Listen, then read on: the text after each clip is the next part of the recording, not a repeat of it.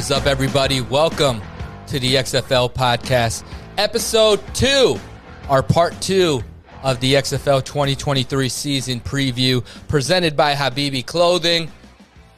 I am Jonathan Rizk. You can follow me everywhere at Official Rizk on all social medias. I am joined with the Gremlin of Detroit, Mr. MG Geek. You can follow him at Two Fight Forever on all social media, and you can follow us as a tandem at XFL Pod. We are your unofficial, official source for everything XFL, and we got a jam packed episode for you. We're going to break down the ESPN schedule, break down the teams and the rosters, and break down week one and give our picks. Normally, we would give them against the spread, but because there are no odds out yet, we are working with our sources in Vegas to see if we could get some before the end of the episode. No promises, but we will pick those at the end of the episode. MG, how are you doing today, Mr. Matthew?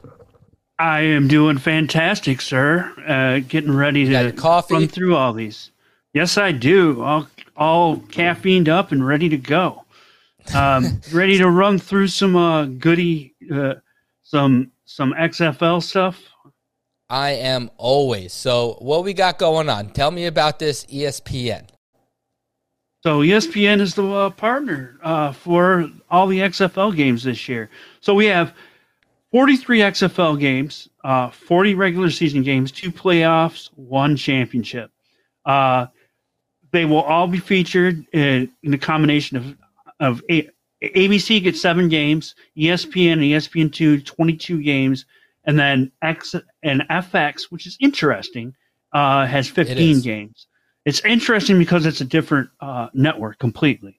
Um, but hey, uh, so that's interesting to me. And then all and all the games will be um, streamed on ESPN Plus and simulcast in 142 countries around the world.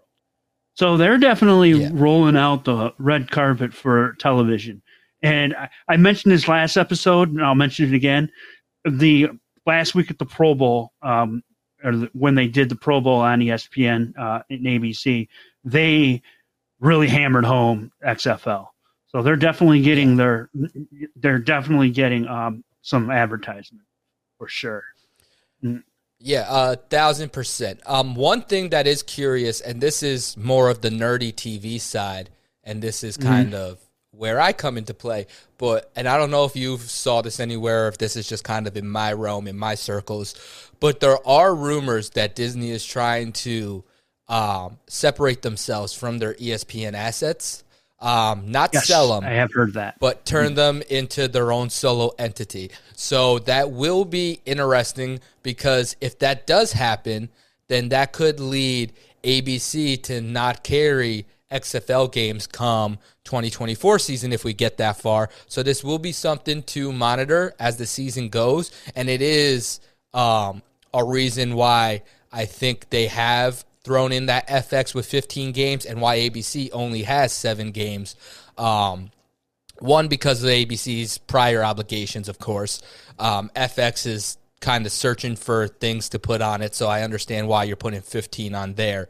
But if they a are A couple of the games looking- are uh, simulcast. I do believe.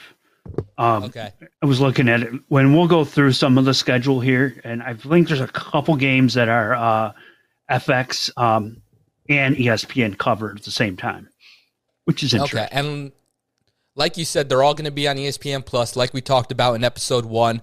I expect those ESPN Plus to have some of those SMT integrations with the uh, on-screen statistic, highlights, fantasy, um, and all those stats that we're used to in the NFL. But um, I'm excited to see uh, what ESPN does with it. Um, I believe with what they did with the Pro Bowl, obviously Monday Night Football, they have expertise in streaming football games at a high level. Um, they've been doing it for years, so I'm not really concerned about that. Um, but I would like to go into the commentators. The XFL announced Yes. on January 23rd their commentators. Um, that would be kicking off the season. Um, there's going to be four teams. Um, they're saying across ESPN's rosters. Um, and I have those right here in front of me. Team one is Tom Hart, who will be doing play by play. He uh, has been with ESPN since 2012, um, and he's been the voice of uh, uh, SEC Sunday Night Football games since 2017. Um, and he's also done play by play for the XFL in 2020. Um, his analysis will be Greg uh, McElroy, uh, the 2010 BCS National Championship, um, joined ESPN. He was an analyst, excuse me, for the 2010. They their writing is almost as bad as yours, MG Geek. he, he, he joined to ESPN uh, for, with the SEC. He also did games uh, for the XFL in 2020. Their on-field reporter will be Katie George, former Louisville volleyball star. She was on the ACC network um, when it launched in 2019 and is now uh, ESPN ABC reporter for college football. Um, and she's their primary uh, volleyball volleyball analysis. So someone coming outside of football um, to do some on-field analysis. I'm actually very excited for that. I love seeing the. This is the part I nerd about because this is kind of my mm-hmm. world with what I do for a living. So this is the stuff that interests me.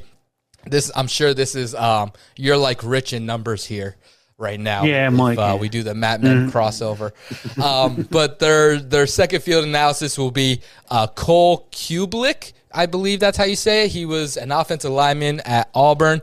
Um, joined ESPN in 2011. Also does SEC coverage and also covered XFL as a field analysis in 2020. Um, and he's actually um, McElroy's uh, morning radio host for their show in Birmingham. So that is team one.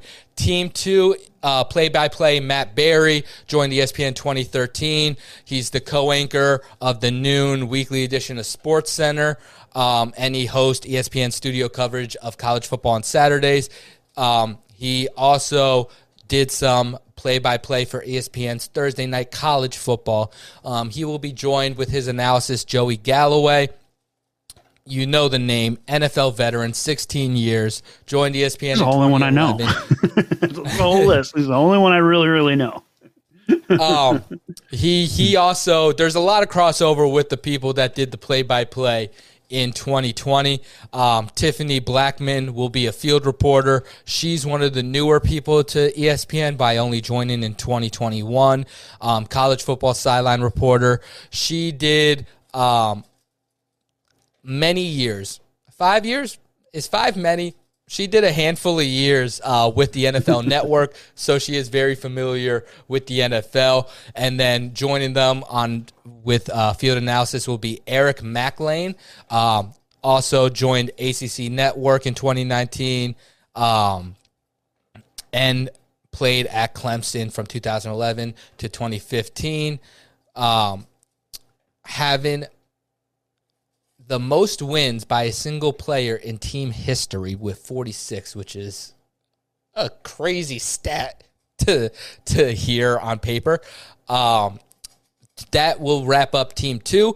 Team three, John Schriffen, play by play, been with ESPN since 2020, play by play across all of ESPN from college basketball, baseball, softball, NBA's G League, Summer League, and MLB in college football. Um, his analysis, his he'll be joined on analysis by Tom Tom Luginbill. I butchered that name. I'm sorry, Tom. Shoot me a DM for phonetic spelling. Uh, been with ESPN since 2005.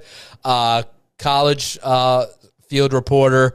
Um, he was actually a quarterback coach in the original XFL on the championship winning team of uh, the LA team. What were they? Uh, Los Angeles. I have it right here in front of me. Los Angeles Xtreme in 2001. He was the quarterbacks coach on that winning team. So that I think is a guy that will be. Who was the quarterback on that team? Do you know? Do you know? Because I know. Mm. I don't know off the top of my head. Uh, Tommy Hendricks. Give it to me. Tommy Hendricks. Mm-hmm. There we go. So and he went uh, on, he was, went Tommy on Hendricks coach. Steelers. Yeah. Okay. Mm. I did know that. Mm-hmm. Um, but I think that I think that's actually very interesting.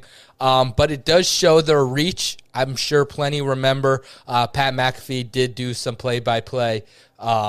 I believe he did play by play. He might have done analysis, but I believe he was play by play for an XFL game or two. No, wait, that's wrong. He did sideline.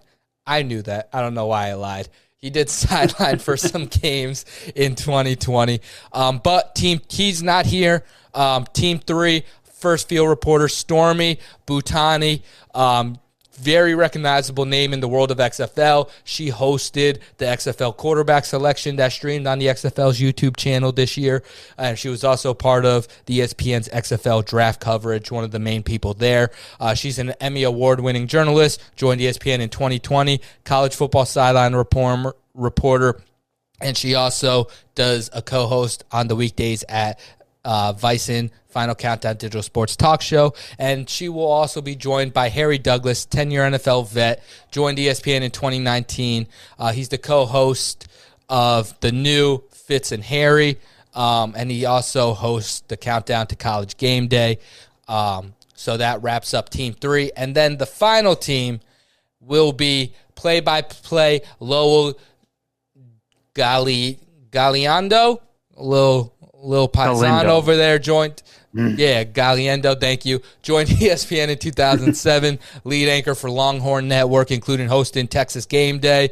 Um, so big Texas guy there. So expect him to be at a lot of those San Antonio, Houston, and Renegade games. He will be joined with Sam Acho, former NFL vet, 10 years, um, big name on ESPN right now. You've seen him on Get Up, College Football Live, Sports Center, and then he just pops up on random shows here and there, First Take, uh, etc. Taylor McGregor will be the field reporter, joined ESPN in 2019 as college football sideline reporter. McGregor is also the lead Cubs reporter for those MLB fans during um, the MLB season for Marquee Sports Network in Chicago. And they will be joined with Ian Fitzsimmons, another field analysis, joined ESPN in 2009, reporter for ESPN Radio, covered covering college football, NFL games, and he's the co- co-host of the Freddie Fitzsimmons show on ESPN. Fun fact has nothing to do with the XFL, just has to do with me, and it's a subtle brag. Freddie Coleman, who is Fitzsimmons' co host on that show, um, actually went to one of my other colleges that I went to, Mansfield University, and him and I have um, not talked in years, but every time I have talked to him, he's a great guy and extremely instrumental in my career. So shout out Freddie Coleman. Just need to do that quick plug. Um, so that is your four teams Sure. on the ESPN That was your drop. uh, side. Yeah, that was a mouthful. Um, is there anything you want to talk about off of everything I just read? Well, I just think, yeah. So all I, I you, you were going through all these lists, and I'm sitting there, I couldn't help it. I goes, I just realized, it's like, so a lot of these people, uh, especially the sideline reporters, they're just pulling from their uh, their uh, other networks, like the SEC network and um, Yep. other things. That so a lot of the low level uh, college sports uh, these guys worked on, they're kind of getting uh, a chance to prove themselves in the football world. So so yeah, so I think it's just a matter of you know uh, giving more giving more uh, giving more uh, opportunities to other people that maybe didn't have it. So that's cool. Good for them. One thing I, I- am curious is they didn't announce their um, their international team, which we do know. Excuse me. That the games will be on, I believe. I forget which Spanish channel, but they will be doing a Spanish version, and they didn't announce uh, who that would be. So I am curious on that, and I also just someone just sent me the media contacts for the ESPN. Huh. There we go. Got that. I might use that. um, so, um, yeah, so I am curious on who they're doing. And I'm mostly curious because if you remember that one NFL game they did in Mexico, uh, Raiders versus the Broncos, and they had that one sideline reporter that does ESPN soccer. And it's a famous clip. You could go find it on YouTube. He butchered it. I feel so bad for the guy. Um, English is not his first language, and they put him on the damn sideline reporter of the national broadcast and had him speak about the Broncos in a language that's not his native one. But I would like to see that gentleman. I forget his name off the top of my head. I would like to see that gentleman involved. I don't know if he's still with ESPN, um, but if he is, throw that man into the mix because he. I think he would do good if he got a little bit more Right. Uh, football practice. But I think we should get into these teams. Oh, uh, we're gonna run through all the teams one by one uh, and kind of give our like thoughts on them and uh, where they're gonna be playing and uh, some of the key members of the team. So let's start in alphabetical order. You know, I like how you did this. Uh, I did it in alphabetical order. Not gonna lie, Yeah. didn't even plan that. and no, it's not Actually, no, you didn't. Order. No, you didn't. It's not. I just I scrolled down and realized it wasn't. But we are starting with the Arlington Renegades. Um, so this is a new franchise as of the 2020 uh, season, and they were the Dallas Renegades. So it changed the name a little bit. Uh, they will be playing the South Division.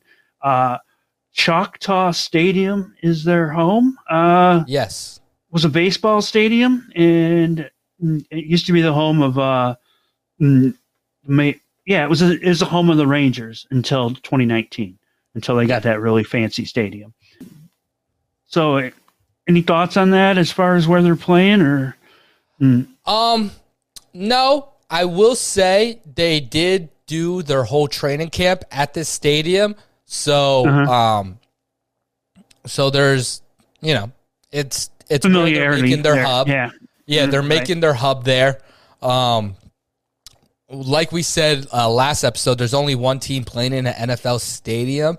Um, but for We'll like that. looking at the seating chart and just the stadium in general, I think it's going to be a good home for the Arlington Renegades. And I know a lot of people in Texas are very excited about this name change because they were previously, as you mentioned, the Dallas Renegades, and the fact Right. that they weren't in Dallas in 2020, and like there is a small portion of like there and this is just goes for everybody like there's a lot of people that are upset that San Francisco 49ers are still called San Francisco 49ers and they play in Santa Clara like there's a lot Right. of people that are upset that the Jets and Giants are called New York and they play in New Jersey there's a hmm. lot of people upset as much as they love the Dallas Cowboys Dallas Cowboys don't play in Dallas. So I think when the teams were first announced, I saw a lot of joy and happiness that they did change the name to represent um, the the location where they're actually they're actually Yeah. playing. and, I, and as someone that is very uh, OCD about things being how they're meant to be, this this is something that uh, that eased my heart. So I, I'm here for it. Got And it. I did put it in alphabetical order now while we were talking. Okay. you. so, um, so okay. So let's go into the the coaches and stuff. So the head coach, everyone knows this name if you follow football for any length of time, and he was so so he was uh this is Bob Stoops. Um, Yep. he was a head coach in the 2020 uh, season as well for the same team, and he Oklahoma was that where he was? I can't remember if he had any NFL experience. I know he was Oklahoma's uh, coach for several years, so he brings a lot of experience for sure. Yeah, he's Um, uh, ten and nine in bowl games. Um, just a quick rundown. Um, his coaching career. Um, excuse me, sorry, I was just pulling it back up. Um, he was at Oklahoma from '99 to 2016. Um, Dallas Renegades, obviously 2020. Um, he was the interim head coach at Oklahoma in 2021. Uh, so he he's been around for a minute. He was uh, in his college career. His overall is 191 and 48. So there you go. And he has one national championship, 10 Big 12 championships, two Walter Camp Coach of the Year awards, Paul Bear Bryant Award winner, Home Depot Coach of the Year, AP Coach of the Year, year six time Big 12 Coach of the Year, uh, Disney Wide World of Sports Spirit Award. This, yeah, he's just He's legendary, and he's one of the reasons why um, I think the Renegades are a team to be Favorite? reckoned with this year. Yeah, they will be Yeah. for sure. So the coordinators, I'm just going to run through these, and then you can kind of give thoughts if you have any on any of these guys. Jonathan Hayes, uh, co-offensive coordinator, and then the co-offense, the other co-offense coordinator and quarterback coach is Chuck Long, somebody that I know from uh, being a long time college football fan. He played at Iowa. Um, then defensive coordinators, co-defensive coordinators, Jay Hayes and Tim Lewis, which I don't know anything about those two guys. So th- yeah, that's the coordinators. I don't know much about these coordinators either. I was just interested that they are the only uh, XFL team that is divvying up their coordinator roles where they have co offense uh-huh. and co defensive coordinators, which worry me. Uh, you know, you have the saying in football if you have two quarterbacks, you have no quarterbacks. And eh, I believe I that true. Um, I think they'll kinda, split up the roles a little bit, right? You know, like right. the offensive. Yeah. So like Jonathan Hayes, for instance, uh, will probably handle like the, the receivers and the, um, or the, the, the running backs in the offensive line. And then, uh, Chuck Long handles the receivers and the quarterbacks and the running backs or something like that. You know, but my question is who's calling the plays? And that's where it gets a little dicey where you might have one yeah. offensive coordinator who thinks you got to hammer the rock and run the ball to win one game and the other uh, co-offense coordinator thinks that you got to pass that game to win the game. And you, same with you would hope the defensive they, side. They work that stuff out ahead of time too, and that's where the that's where the head coach steps in and goes, "You're doing this," and you know, there's yeah. no bickering because he's going to say, "You're doing this job." And that's how. And and I think it'll be fine. I wouldn't get too worried about. We'll keep an eye on it. We'll see what happens. Yeah. Uh, all right. You want to run through some of these players? Uh, some of the key players yeah. here. Uh, so, so, so these guys. Uh, go ahead. Go ahead. I'll let you take it. Take the lead. So they have some notable players. Um, and I just picked out a few to put on this list. First one, I'm a homer. Marquette King. Um, who is Marquette King? He's a former punter for the Oakland Raiders, but he was also the punter for the St. Louis Battlehawks last time in the XFL. Marquette King is an enigma. This is somebody, I know he's a punter. He's the closest thing that special teams has actively to Pat McAfee. So if you're a Pat McAfee fan, you're probably going to be a Marquette King fan. He hammers the football. Literally, the only reason he got cut out of the NFL was because of his personality. I'm sure everyone has seen the clips. Um, there was a roughing in the punter fl- uh, flag one time. This man grabbed the flag off the ground, danced with it, and then threw it down to the ground himself afterwards. And he got a flag for that. Um, that offset the damn flags. Um, That's fun. But like mm-hmm. he got cut by Jon Gruden and then put an Instagram video out that was like a diss rap with a Chucky doll in the background and threw the Chucky doll off a building. So he is an enigma, but he's a phenomenal punter. And if you like, um, if you are a wrestling fan, and I know we have a lot of those crossing over here with Matt Men, XFL Pod, and just The Rock. Um, so if you are a fan of that type of stuff, you will be a fan of Marquette King. And this is probably the most time anyone's ever spent on a punter. But I love the guy. Yeah, I think I he's a phenomenal punter.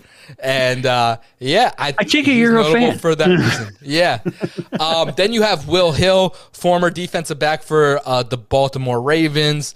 Um, I forget what years he played back there, but he was a, de- a decent defensive back in the NFL. I think we're going to see a, a, pattern here with some of these guys, like guys, uh, retribution, getting getting um, trying to get a second chance or a third chance in some cases because a lot of these guys look like they have NFL experience, um, and for whatever reason, like you talk about Marquette Marquette King, uh, they're they're not in the league anymore, but they still can they still have talent and they still can work. So, yeah. hey, uh, there we go. All right, let's go into the DC Defenders. Um, yes. Uh, so this is another team. Looks like it was uh, started in 2020. I think uh, they well, we'll go into it. Do, is there any teams that are holdovers from the 2001, or, or is it, were they all new? I can't remember. From 2001? No, yeah, they're all any holdovers? So in 2001, okay. mm-hmm. I actually have it in front of me. Don't ask why. So in 2001, um, you had the Birmingham Thunderbolts, Chicago Enforcers, Las Vegas Outlaws, Los Angeles Xtreme, Memphis Maniax, New Jersey, New York Hitman. They actually named them both states. Um, Orlando Rage and the San Francisco Demons were the original 2001 ah. teams. That's totally different. Okay, for some reason, so we don't have to go into like we all know they started in 2020. All right, so these they play in Yeah. the North Division. Um, they're going to be playing at Audi Field. Um, Yep. this is where uh, this is where the soccer teams play, right? The Yeah, DC both, soccer uh, teams. Uh, Both DC professional soccer teams play at this field. It's actually a beautiful stadium. I mean, comparatively to what else is in DC, um, and I actually shots fired, dude. yeah, I actually. It's funny though because I was watching someone and I like to take vitamins and I get really nerded out on stadiums. So I was watching a stadium video. Um, I want to say it might have been Five Point Vids on YouTube. Check him out if you like stadium nerd knowledge. He dives into it. Uh, he's great. But um, they were going over something and they were like, "Yeah, um, it's good." Be- they were they were actually going over the uniforms, and the person said, and I'm probably misquoting them, but it was a funny shot. But he said, um, "Yeah, DC defenders they're picking red for their colors like 2020. So now you have every single DC team wears red, and he listed it through. Um, obviously, Nationals are red, Capitals are red." Um, Oh my God, you're right. he goes, now DC defenders are red. And he said, um, now you might be thinking Burgundy is red, but I did say the teams that play in DC are all red. and I was like, Wow. oh, that's a funny shot. At the But- skins. Uh, well, yeah. what used to be Well, commanders. commanders. Why- don't get us canceled two episodes in, Matthew. God damn it. hey, what can I say? All right. Uh, so so that's it. I mean, yeah. So they the one thing to be noted here: most of these stadiums, except for one, are going to be well. The Arlington Stadium's bigger too because it had a baseball. Most of them are going to be right around 20k as far as capacity. So um, I think that's a good number. I think that's a good number for most of these stadiums uh, to, to do these because you want you want to make it look full if you can. Um, okay, so let's go into the let's go into the coaches here. Uh, Reggie Barlow is the head coach and general manager. Uh, former uh, Virginia State head coach. Uh, his record there was 16 and 21. No, that was the years he was the coach. oh, 16 to 16 to 21. Oh, I, okay. Yes. Uh, sorry. All right, uh, didn't read your uh, your gibberish there. All right, 16. So from uh, from 2016 2021, he was the head coach of Virginia State. Okay, got that. Yes. I don't know him that well.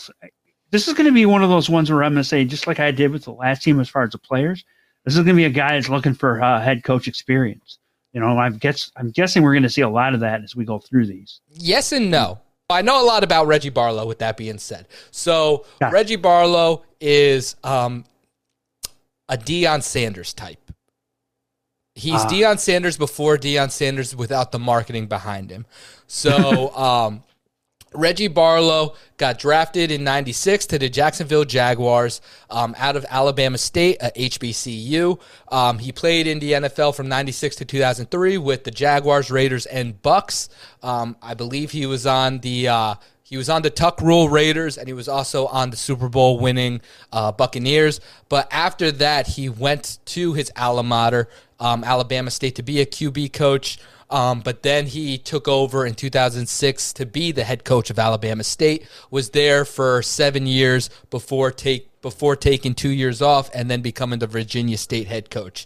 So he's been a head coach 2007 to 2014, and then at HBCU, and then at a D1 um, school from 2016 to 2021. So not necessarily looking for a head coaching opportunity. He is a coach that comes with the head coaching opportunity, just not at uh, just only at the collegiate level. And why say um, Deion Sanders type, starting at the HBCU, then going to a college that is a D1 that uh, was not the best, and then making it uh, a decent team. And then the fact that, you know, he has the Virginia roots. As much as DC is far away from Virginia State's campus, um, you're going to have that. Sa- it's the same market. Um, so with that, he's bringing those fans to that XFL team that were a fan of his at Virginia State, and I think that was a smart move by uh, Dany Garcia and good old Dewey. All right, cool. Uh, so um, the offensive coordinator is Fred Kaiss. Kai, Caius. Yeah, How you say I couldn't find anything online about him, so we're just gonna hold on to our seats. Mm, okay, and then defensive coordinator Gregg Williams fired after Jets and Raiders game in 2020, and he was part of Bo- Bounty Gate. Was this right? Yeah, so Gregg Williams is one of those names that you re- will recognize from the NFL. Most famously, his last stint was the defensive coordinator for the New York Jets. He was fired immediately after sending an all-out blitz that resulted in the Raiders beating the Jets with a Henry Ruggs uh, long touchdown because he left the backfield uh, completely open, and a lot of people think that uh, he did it purposefully so the Jets could tank for uh, Trevor Lawrence, and they ended up with Zach Wilson instead. So you have that. there. That didn't age Um, well. That that did not was- age well at all. yeah, he was also the defensive coordinator and the ringleader for Bounty Gate. He was the one that Okay. started it. He was the one that was, excuse me, allegedly he was the one that started it. Allegedly, he was the one orchestrating it all with uh, the other key players that got uh, taken out. And but yeah, Gregg Williams um, was the defense coordinator for those two. I think are the two most notable times he was defense coordinator. I believe he also has uh, NFL head coaching experience. So you're bringing some um, NFL world, and I think this is the nod that uh, the the higher ups in the XFL are given to XFL 2001. Gotcha. Cool. Uh, notable players for these guys: uh, R- Ryquell Armstead, uh, Yep. Jacksonville Jaguar running back Jordan T- Mua? Oh, that's Samoan. former battle former Battlehawks quarterback, um, and D'Eriq uh, King, former U- University of Houston and Miami QB. Interesting. Yeah, so I don't even. I don't we- really. Do you know any of those guys? Because they don't. They don't stand out to me at all. Yeah, so we talked about uh, King last episode Right. Mm-hmm. where I said I believe he could be, um, I believe I said MVP. Um, but he was one of those guys, and I said this a, a little bit last episode too, where I think he's uh, Lamar Jackson type, where he's very versatile. Gotcha. Yes, he I do remember out, this Get out of the conversation. pocket. Um, but if you want to go away from Lamar Jackson, given Lamar Jackson's success in the NFL and the fact that King is not in the NFL, and this is not taking a shot, I'm just giving you the facts here. Um, I would say, um, shit, I am forgetting the name from. Uh, you might know this Ohio State quarterback, uh, Cardale Jones. There it is. Oh, okay, that's the one. Yeah. Yeah. I think he's Cardale Jones without the size. I think he's a little. I think he's on the shorter end, if I'm not mistaken. I think he's on the low end of six foot, maybe five eleven. Let me just verify that so I don't get like no. Yeah, he's five nine. So, um, but he was incredible at Miami. Um, he was really part of that Miami program getting turned around to where it is today, and just didn't get um an NFL shot. I don't even believe he was. Uh, yeah, he was undrafted in 2020. Spent time on the Patriots and Panthers practice squad or with them in the offseason. Um, and just didn't pan out. So now he gets his chance. He is going to be the PJ Walker, I believe, of this uh, league, which, um, you know, could could Cool. get himself into the NFL next year. So that that would be the guy I would uh, look for. Cool. And we we will be discussing that a lot through these episodes as we run through the league. Is who we think maybe is going to get uh, go to the NFL.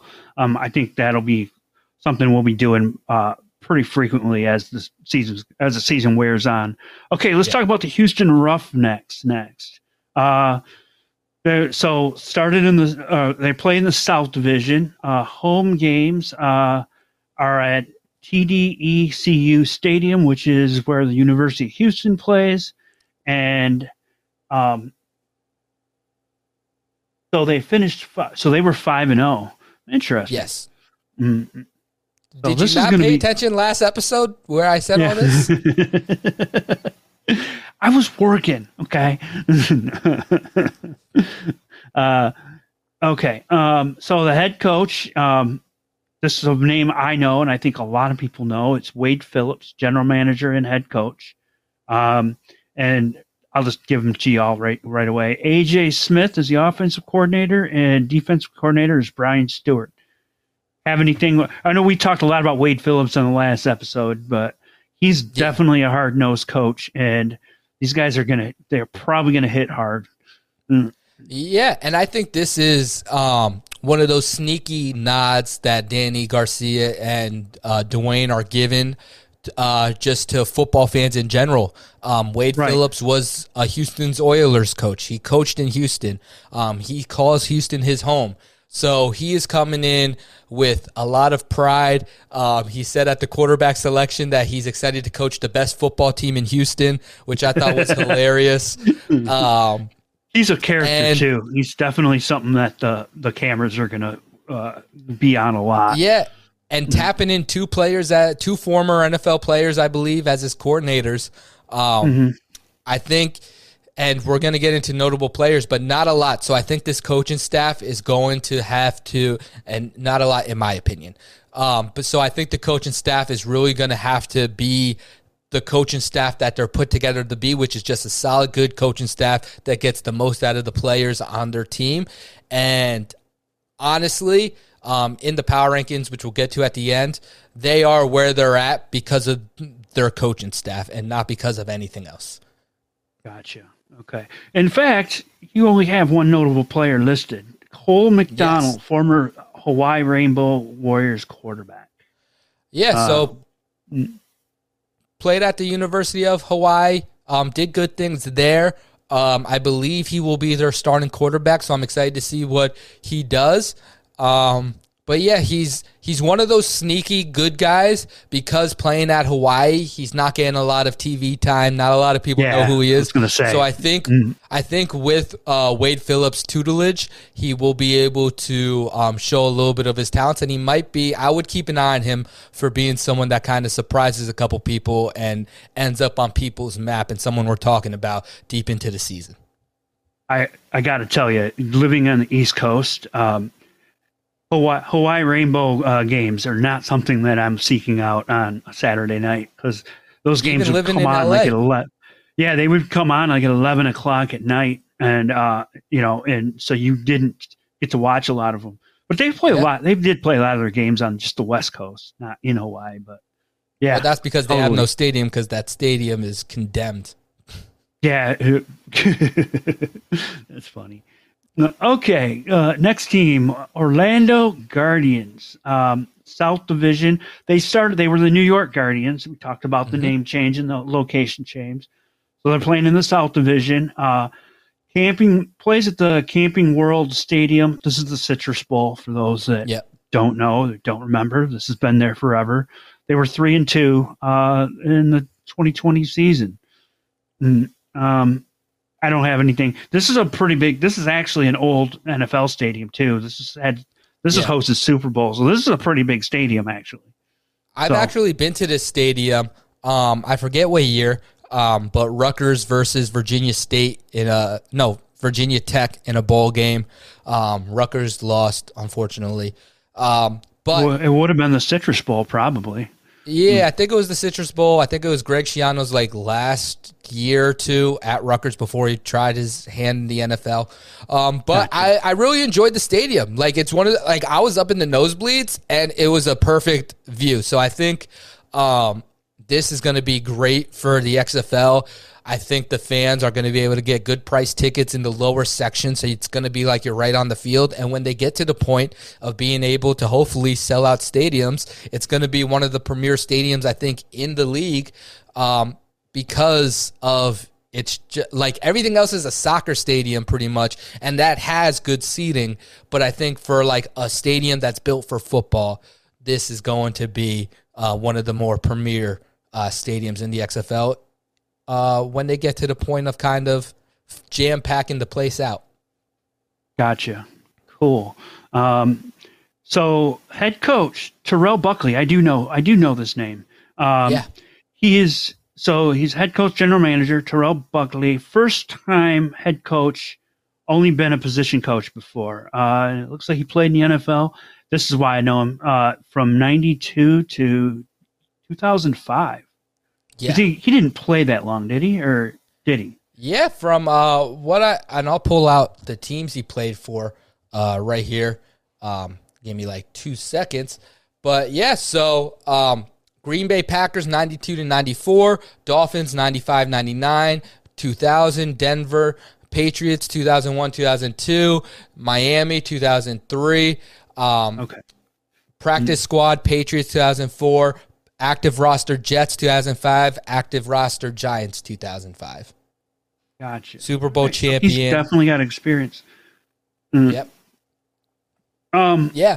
coordinators, But- offensive coordinator Robert Ford. Oh, go ahead. Go ahead. I'm sorry. Didn't mean to cut you. Yeah, no, just and we're gonna get into coordinators. Um, you give the coordinators na- names real quick. Actually, I'll just give them Robert Ford, offense coordinator, Tony Carter, defense coordinator. Don't have a lot of information on them, but this head coaching hire is very notable to me. Like you said, first time head coach, only been a head uh, position coach, and that goes for a couple coaches in the league, as we'll get to. But the fact that he's not even been a coordinator makes me very nervous. Um, you know, been coaching since 2007, uh, safeties coach, wide receiver coach, uh, weight room coach, cornerback coach, cornerback coach, cornerback coach, cornerback coach. So, uh, you know, never even a defense coordinator. Um, and it doesn't like play calling and stuff like that. Like you could delegate to your offensive coordinator and defense coordinator. It's just, um, you know, just the the Maybe- overall head coaching aspect and GM Well, you know- because it's the XFL. So, so little on that. So, I live here in in the Detroit market. So, this the Dan Campbell phenomena is uh, a big a big talking point amongst the NFL people, and how he and he has a he had a similar uh, a way. He was a he was a head coach. Uh, took over. He was an interim coach. So there there is Right. a parallel there of not having not being a coordinator and he was just i think he was just a uh, tight end coach um, and he ended up he ended up doing he's ended up doing very well so far here in detroit so there so this i mean and this is a place for these guys to learn anyway and and prove that they can do it so hey more power to them Yeah, I mean, all right we're hoping Mm-hmm. for the best, but you know, the Guardians are on my uh on my shit list anyways because they left because they moved So, yeah, All right. So notable players. Uh, you know what? I look at this list, and this is actually probably the most experienced uh, uh, from players from that have played. So we got Matt Elam, uh, former Baltimore Ravens defensive back, uh, first round pick. Cody Latimer, uh, former uh, wide receiver of Denver Broncos. Eli Rogers, former wide, uh, Pittsburgh wide receiver, Steelers uh, Paxton Lynch, which I said was going to be my MVP, uh, former Broncos quarterback. Um, so I look at this out of this everything we've listed, all the teams we've looked at so far. This has the most like experience as far as an NFL level, which probably could go a long way and actually will help a, a first time head coach in a lot of ways. yeah, I can see that. My biggest thing is I have zero faith in Paxton Lynch, and maybe I'm biased, right? We could let's just admit our biases, right? You're a Lions fan, I'm a Raiders fan. It is what it is. Paxton Lynch, mm. I remember him throwing an interception and crying on the sideline against the Raiders. And it's my most fondest memory of him, honestly. So like, the fact, like I have zero faith. Well, at least he Um, cared, okay? He cared. Yeah. If he's going to cry. I mean, there's no guar- there's no guarantee he is the starting quarterback. Um, but we we shall see. He is, I think, the most notable quarterback on that roster as of right now. Um, so we'll maybe in the I think he was in the fan controlled football league or uh, he was in the U the USFL that was last year. He was in one of the leagues, maybe CFL something. I don't remember. All right. I'm moving on to the next team. Uh, Okay. San, San Antonio Brahmas. This team is interesting to me. So it's a first, it's a 100% new team. Uh, Going to play in the South Division, and then we're playing at the Al- Alamo Dome. Uh, and this is, oh, I, you know what? I didn't know this. So this is named after basically Dwayne Johnson or The Rock. Um, he's known in WWE as the Brahma Bull. and there you go. There's the team. Uh, Yeah. and this this head coach, this is another um, another one. As we talked about, uh, Terrell, what was his name? Uh, already Terrell. Uh, yeah, Terrell Buckley. We talked about Terrell Buckley. We have Hines Ward as a head coach, um, first time head coach and general manager. Uh, he's only been a position coach, and of course, a lot of people will know this name. He was for Pittsburgh Steelers forever, one of the top wide receivers in the league. Um, he was a Super Bowl MVP, um, and he played. God, he played from '98 to 2011. So he brings a lot of high level experience and uh, uh, game gameplay into this. So that's good for them. Yeah, yeah. Um, just uh, t- real quick, just to to go back. So yeah, uh, Brahma Bull was the Rock's name. Brahma is a basically a cow, like a male cow, uh, hence yep. their logo. One thing I will say, and I know we're not talking about logos or anything, but like this is once again, I like the nerdy design stuff. It's the world I'm in. um, one thing I will say, I love the the little details in their logo, like how there's a football in the in the Brahma lo- like it's mwah, chef's kiss flawless I haven't had a logo design. I haven't had a chance to go through them, but I'm de- I bet you I'll find some fun things once we get there for sure. Yeah. Um. Um. Coordinators. But yeah, uh, coordinators. Yeah. So coordinators: Jamie uh, uh, Lozano, Zondo, yeah. Elizondo. There it is. And defensive coordinator Jim Herrmann, and he was uh, D coordinator for the New York Guardians in 2020. So he's he knows the XFL interesting. Yeah, and I mean the Guardians, like we said before, were three and two, so they not like they were the worst team in the league. So I expect their defense to be stout. Um, which I think this was a good and I'm unsure on how these coaching staffs were put together. 99% sure that kind of Danny and Dwayne just kind of did it themselves. Um, I don't believe that I think the, the coaches, coaches picked have, yeah, I, I, don't know. I, pick I their coordinators. They, I think they have influence on them. Yeah, for sure. Okay. Um, I will say, with Hines Ward being an offensive guy, I do think that picking a established quote unquote right we're talking about a league that's restarting for the third time yeah. but an established defensive coordinator that's familiar with the rules had what we would call i guess success last time going three and two like if you only lose two games out of five. You know what though? Successful. I gotta say, um, these records in 2020, you can almost throw them out. You can kind of get a sense, yeah. but most of them have similar records, and I just think, you know, uh, just because you know we didn't get enough of it, they were still five games in. They still had a few more games left of that season, and the teams would have turned it around. and We'd have seen more from them. So, yeah, I mean that's it. Um, notable player here, Kalen Ballage, uh, fourth round pick uh, from the Dolphins out of uh, the Arizona State. Is that what you, yes, sir. My alma mater. Mm, there you go. Okay. Uh, and uh, so, I believe both of our pick for the end of the season Russian leader. Yes. Mm, yes. Okay. Um, all right. Seattle or Seattle, St. Louis Battlehawks. Um, North Division, uh, they're going to play at the Dome in America Center. This is where uh, the Rams used to play when they played in St. Louis. St. Louis is probably geeked to have a, uh, a team back, something they can go to games. Um, head coach Anthony Becht. Is that how you say that? Yeah. And, and uh, first time head coach. He's only been a position coach. We're seeing a theme here. And yeah. Uh, he played in the NFL. And only been from, a uh, position coach at one place mm. which is also mm. like this is this is more mind blowing than the Terrell Buckley one to me.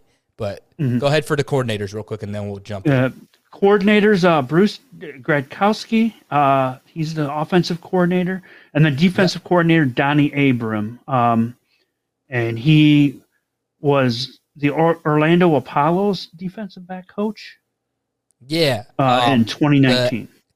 The, the, defunct AAFL that uh, Ah, I was wondering because of yes, funding. yes, yes. Okay, I was he trying was to. one of the coaches. Where there. is he bringing that back? Okay.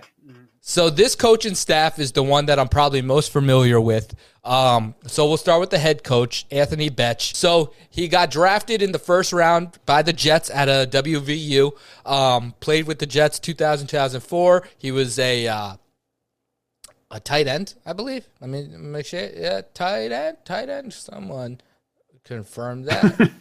I believe I want to say he was a tight end. Um, Jets traded up for him. Um, anyways, he then went to Tampa, then played one year in St. Louis, played one year in Car in Arizona, took a year off, and then played his final year at the Chiefs. Um, he was only as a coach. He only has two coaching Right. credits. Right. Number one, he was the tight ends coach for the San Diego Fleet, who was also part of that defunct AAFL. And that was in 2019. he has not coached since. And now he is the head coach and GM of the St. Louis Battlehawks. And honestly, saying this out loud, It doesn't sound good. I don't know. It I don't know does. why I didn't put the Battlehawks in the bottom of the power rankings. Not to give any spoilers alert, but like that is bizarre. But with Oh, that being man. said, um, I will talk about the offensive coordinator, who is another person I could nerdly geek out about. Bruce Gradkowski. Now, as we've said multiple times, I'm a Raiders fan. I've endured the suck, but this man brought a few moments of joy to my life. He was the quarterback for the Oakland Raiders 2009 2010. Um, That's where. I And then- from. okay, cool. yeah. Um so he also played for Steelers, Cincy, Cleveland, the Rams, and the Bucks. Um he has been a high school coach. but he's been a high school head coach the past couple years and now he's coming to a coordinator role. I think he will be an extraordinary coordinator just by seeing his play. Excuse me. Um, he was just one of those like carefree quarterbacks that like are very fun to watch, even if the team is no good. And I think he will be able to bring that to the offense um, with some of the players that we're about to talk about. And those players, there's a couple here. Um, we already mentioned them a little bit, but AJ McCarron, uh, Alabama quarterback, um, Yep. and then Marcell Ateman, uh, former Las Vegas Raider. Uh, so you know that you you know the second one for sure. Um, Yeah. AJ McCarron, I know because uh, he was he was uh, he was one of those quarterbacks. He didn't didn't transfer over well to the uh, NFL, but he was still great At there. all. Mm. Yeah, at all. Um, Marcell Ateman, and we talked about this um, episode one because uh, both these players, for me, uh, AJ. Well, I think for you too, AJ McCarron was our passing leader prediction, and then I also predicted that Marcell Ateman would be the receiving leader to go with that. Um, and that's simply because, as a Raiders fan, I saw his potential. This man was dubbed a TO prototype coming out. He was back and forth off of our practice squad and then our active duty. And then we would say he was injured so no one could take him off our practice squad. And then he would play the next week. And he's just one of those guys that like Raiders fans fell in love with. I'm one of them. And I think he has an immense amount of talent. I think he has the size to just be dominant like TO just from what I saw in the NFL that level just might have been at that point too much. And I think he'll be able to bring that skill set to the XFL and succeed. And I hope I'm not wrong on this. Someone is Right clipping on. this right now to save it for later. Oh, we're going to make a lot of terrible predictions and, and thoughts as, as this goes on. Some of this may Yeah. not age well. All right, guess what? We have our two teams left, and they happen to be the teams that we are bandwagoning on. So we'll start with mine Yeah. first Seattle Sea Dragons. Um, this is, they're playing the North Division. Uh, they're going to play at Lumen Field. We already said this is where the Seahawks play. Um, and they finished so they weren't very good the first and 20 this is one of the ones they were one and four um you may know the head coach i know that jim haslett saints right the saints Yep, former Saints Mhm. coach. Uh, most recently, he was, I believe, uh, position coach for the Titans. I don't think he was the coordinator. Yes. I believe he was uh, tight ends coach, but I will confirm that right here. He was the inside linebackers coach, 2020 to 21. Right on. Um, so, uh, all right. So the, the coordinators, um, the offensive coordinator, I mentioned in the last episode. Um, I know June Jones. Uh, June Jones uh, was and is one of the. He's a offensive guru, and I believe I gotta look. Hmm, I wanted to look up. So while you look that up, I also want to mention that they do have a new name. In 2020, they were only the Seattle Dragons, and they adapted the Sea Dragons Yes. moniker Mm. this season. Mm. Yes. Okay, so this guy, I, I do. I, so what? What? He actually was a coach here in um, uh, in Detroit uh, for a while, and he adapted the. Um, he was the quarterback for Mouse Davis, who developed the run and shoot offense, and he's developed that over his years. He's he's implemented that. So it'll be interesting what he does here if he keeps that or does something more traditional. Um, I'll be interested in how he does it. He's been around. He was in Hawaii. He was all over. He played in Atlanta Falcons. This guy's got a lot of experience, so I'll be interested for sure. Yeah. Mm. And one thing, um, too, and this is why, um, this this is just a big reason on why I put the Sea Dragons where I put them in kind of my brain. Um, not to include their notable players, but he was, uh, he's someone that's familiar with the XFL. He was the Yeah. Roughnecks 2020 head coach, and we mentioned this episode one. We mentioned this a little bit earlier, but the Roughnecks went five and zero. They had PJ Walker. They were the most entertaining, explosive team in the uh, in the league last time in 2020, and the fact that he's being brought back as the head coach here, um, with the talent they have on their team, it's it's kind of like I'm excited to see this team in action. Like this is one of those teams that I'm like Definitely. genuinely excited to watch play. I think it'll be fun. Uh, yeah, I think it'll be fun, and they have cool uniforms and a cool name. what can I Yeah. say? All right, And um, some cool notable, players. Yeah, go ahead. Notable players. Ben DiNucci. DiNucci? Is that how he said? DiNucci. He was just Oh, on national TV Italian for like four weeks straight, and you can't say his name.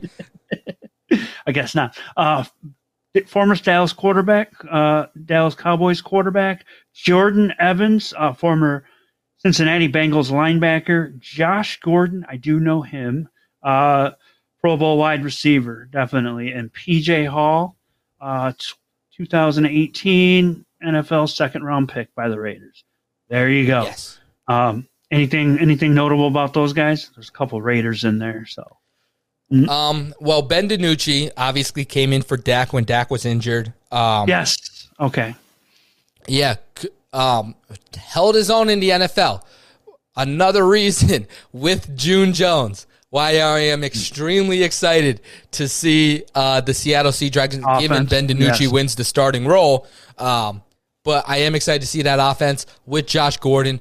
Josh Gordon was balling in the NFL, just couldn't stay off the weed. Don't blame him. Shouldn't be illegal in the NFL. Should still be allowed to play. It is what it is.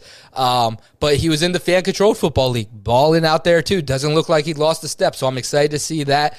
Um, as far as PJ Hall goes, um, I know him from the Raiders. He was one of those um, picks where I was like, where the hell did that came from? He came comes from a small college, I think like Sam Howard University or something of that nature.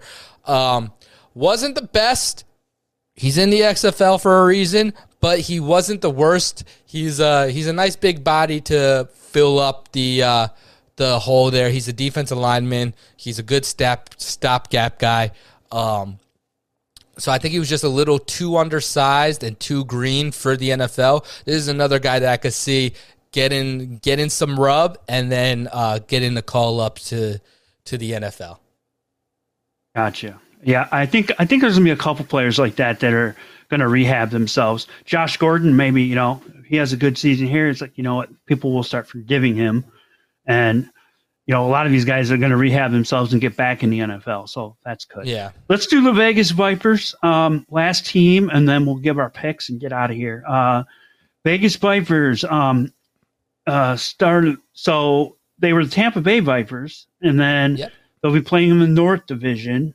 Uh, Cashman Field. Uh, this is the the soccer team, uh, Las Vegas soccer team plays in this field, and they were another team that were one and four. You and I have picked the two teams that had the worst records in 2020. awesome. Yeah, but Um, uh, but my team my team is kind of a new team. We you know we moved Right. cross country. Your team same spot. yeah, we just added it. We added a uh, we added a um, a hyphen. Yeah. added a C. Okay. Um, so uh, so I don't know that field. Um, have you been have you been to Cashman Field or you know of it? I have not. Um, I did a little bit of digging. Um, it's the home field of the Las Vegas Right. Lights uh, Football Club. It's another soccer stadium. There was a lot of.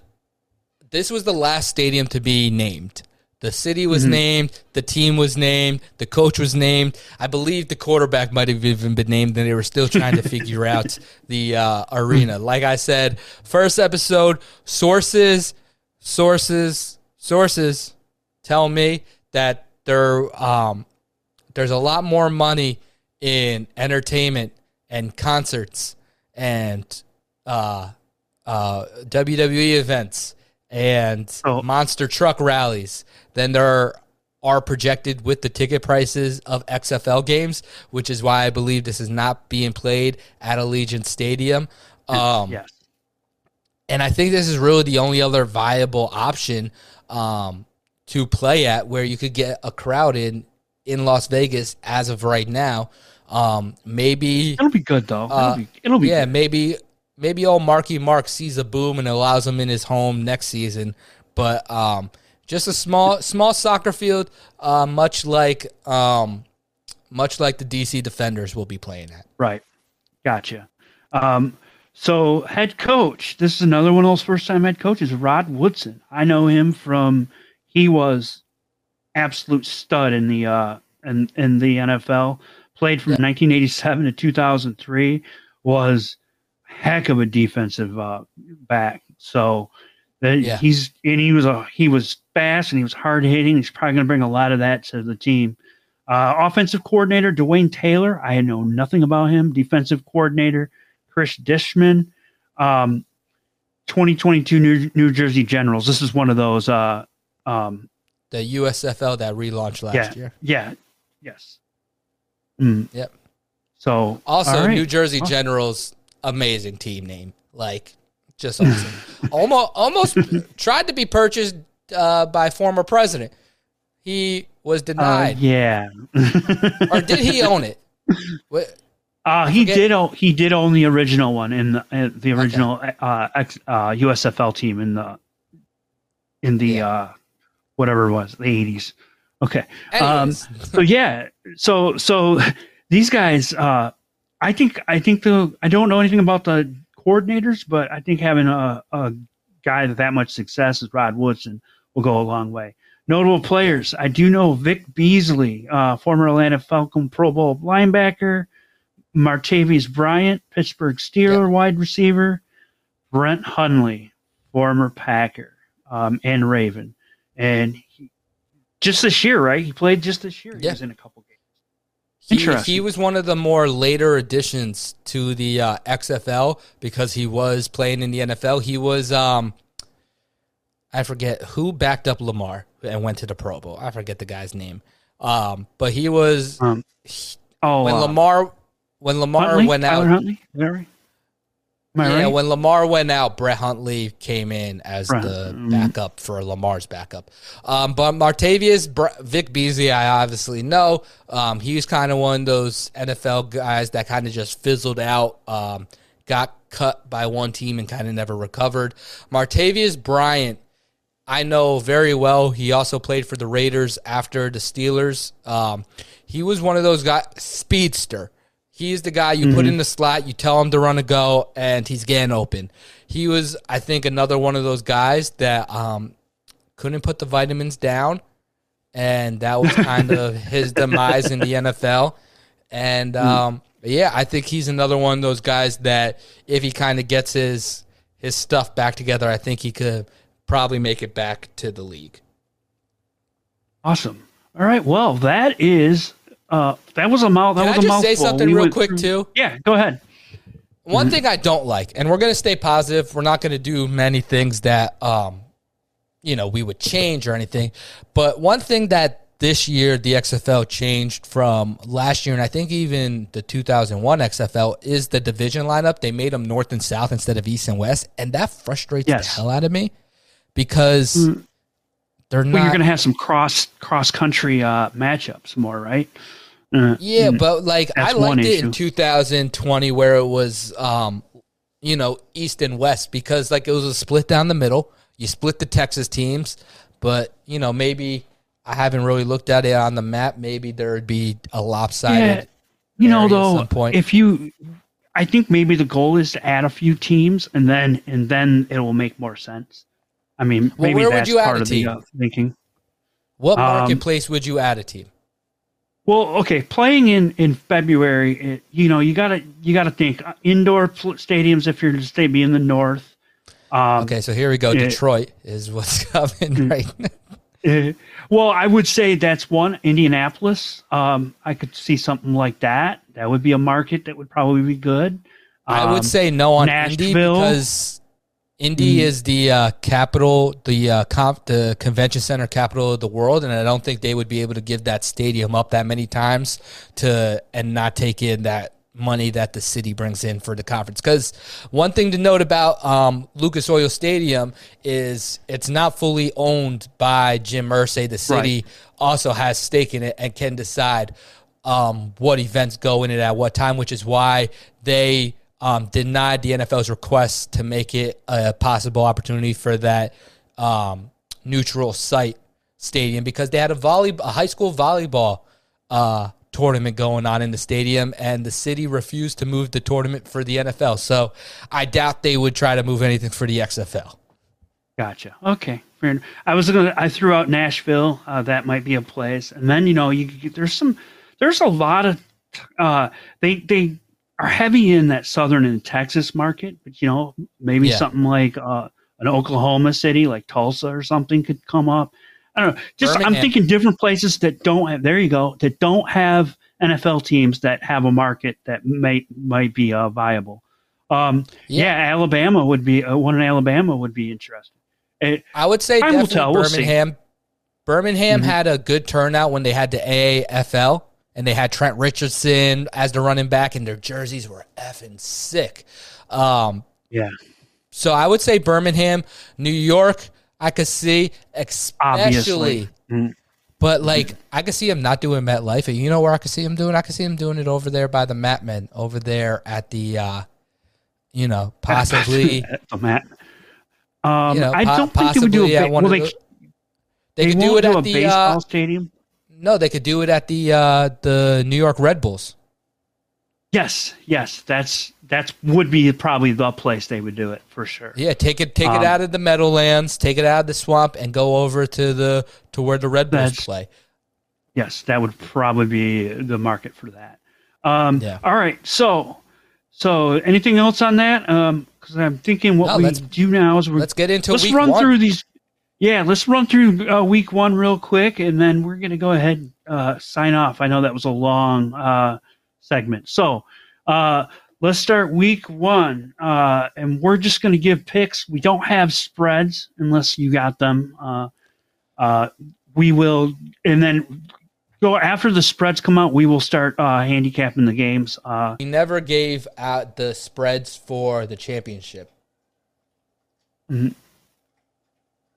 What is the spreads for the championship?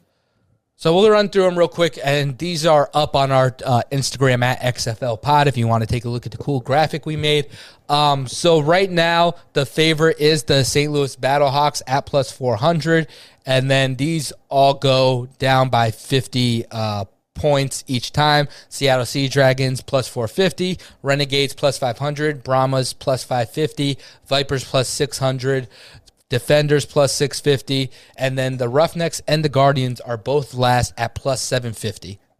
Interesting. I don't know how I feel about that. well, all right. Um, let's okay. So let's just do go through each game. Uh, so 3 p.m. Saturday, the February 18th, uh, the Vegas Vipers, your Vegas Vipers, um, taking yes. on the Arlington Renegades uh, at Choctaw Stadium um, in Arlington.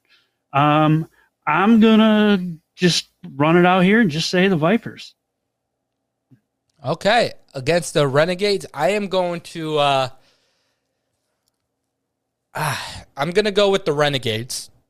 Um, okay. I, am gonna go against my own team, but simply for the reason the Bob Stoops effect, right? He knows game. the rules. Okay. He's been there, mm-hmm. and I just think that um, someone that's been a head coach, been a head coach in this league, just I have to give them the advantage over a first time head coach and a first time head coach in a new league with different rules than they're accustomed to from the time they played. Gotcha. All right. Um, the next game uh, later that night uh, is 8:30 um, 8:30 p.m. at the 18th is Orlando Guardians versus the Houston Roughnecks um, at Rice Stadium. I think this is going to be the Roughnecks all day. How about you? Yeah, so do I. This is the battle of what the uh, sports books are saying are going to be the two worst teams in the league. Um, obviously, everyone is guessing, um, but I would also go with the Houston Roughnecks. Wade Phillips versus Terrell Buckley. Eh, Paxton Lynch is on the Guardians. Once again, we've already said I don't trust that man. So, yeah, we're going Roughnecks. Um, all right. Uh, next game on the 19th on Sunday, 3 p.m. St. Louis Battlehawks versus the San Antonio Brahmas. Um, I'm gonna go. So the Battlehawks were the uh, the favorites on that that thing you. Yes, plus four hundred, right? and the Brahmas are plus five fifty. But I'm going with the Brahmas. I, I think I think they're going to be a surprise team. Mm, so yeah, I'm to take them. It's at, it's a home game for them. Let's see what we can do. I'm, Let's go. I'm in lock. I'm in lockstep with you there. I do think the fan favorite is the Battlehawks. Um, just their coaching staff. Um, you know, obviously, I love Gradkowski and AJ McCarron and Marcell Ateman, and we've talked about it all. Um, but there's just something about the Hines Ward kind of, kind of thought that is like, ah, they might pull some shit out that might be amazing. Gotcha. And then finally, Sunday evening on the February 19th um, at 8 p.m. at Audi Field is Seattle Sea Dragons. Yes.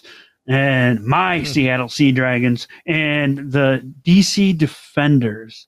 And I, as much as I like picking, like the Sea Dragons, cross country game. Uh, these never go well in the NFL. I'm going to go ahead and say that the DC Defenders win this. Okay. Um, this one's a tough one. I will say I think this will be the game of the week. I'm going to say okay. that. Um, I'm also going to put a hot, uh, just a hot take in there, um, and say that this is the first game where we see the overtime rules. Um, I okay. think these are. I love the Seattle Sea Dragons roster and coaching staff, but there's something about King in this league that I think he's going to flourish, which makes me nervous. Um, my brain says the Sea Dragons, my heart says DC.